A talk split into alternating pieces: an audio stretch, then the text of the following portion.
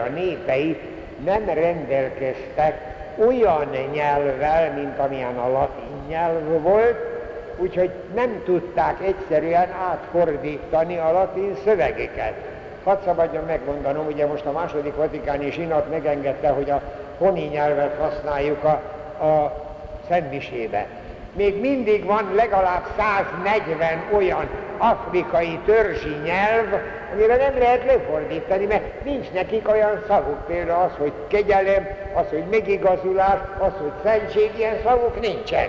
Hát szóval nagyon nehéz, még most is pedig, hát már most 801 néhány nyelven szól a Szentmisének a szövege, de akkor pláne ez nagy probléma volt, és nagyon érdekes, hogy mit tudtak akkor produkálni.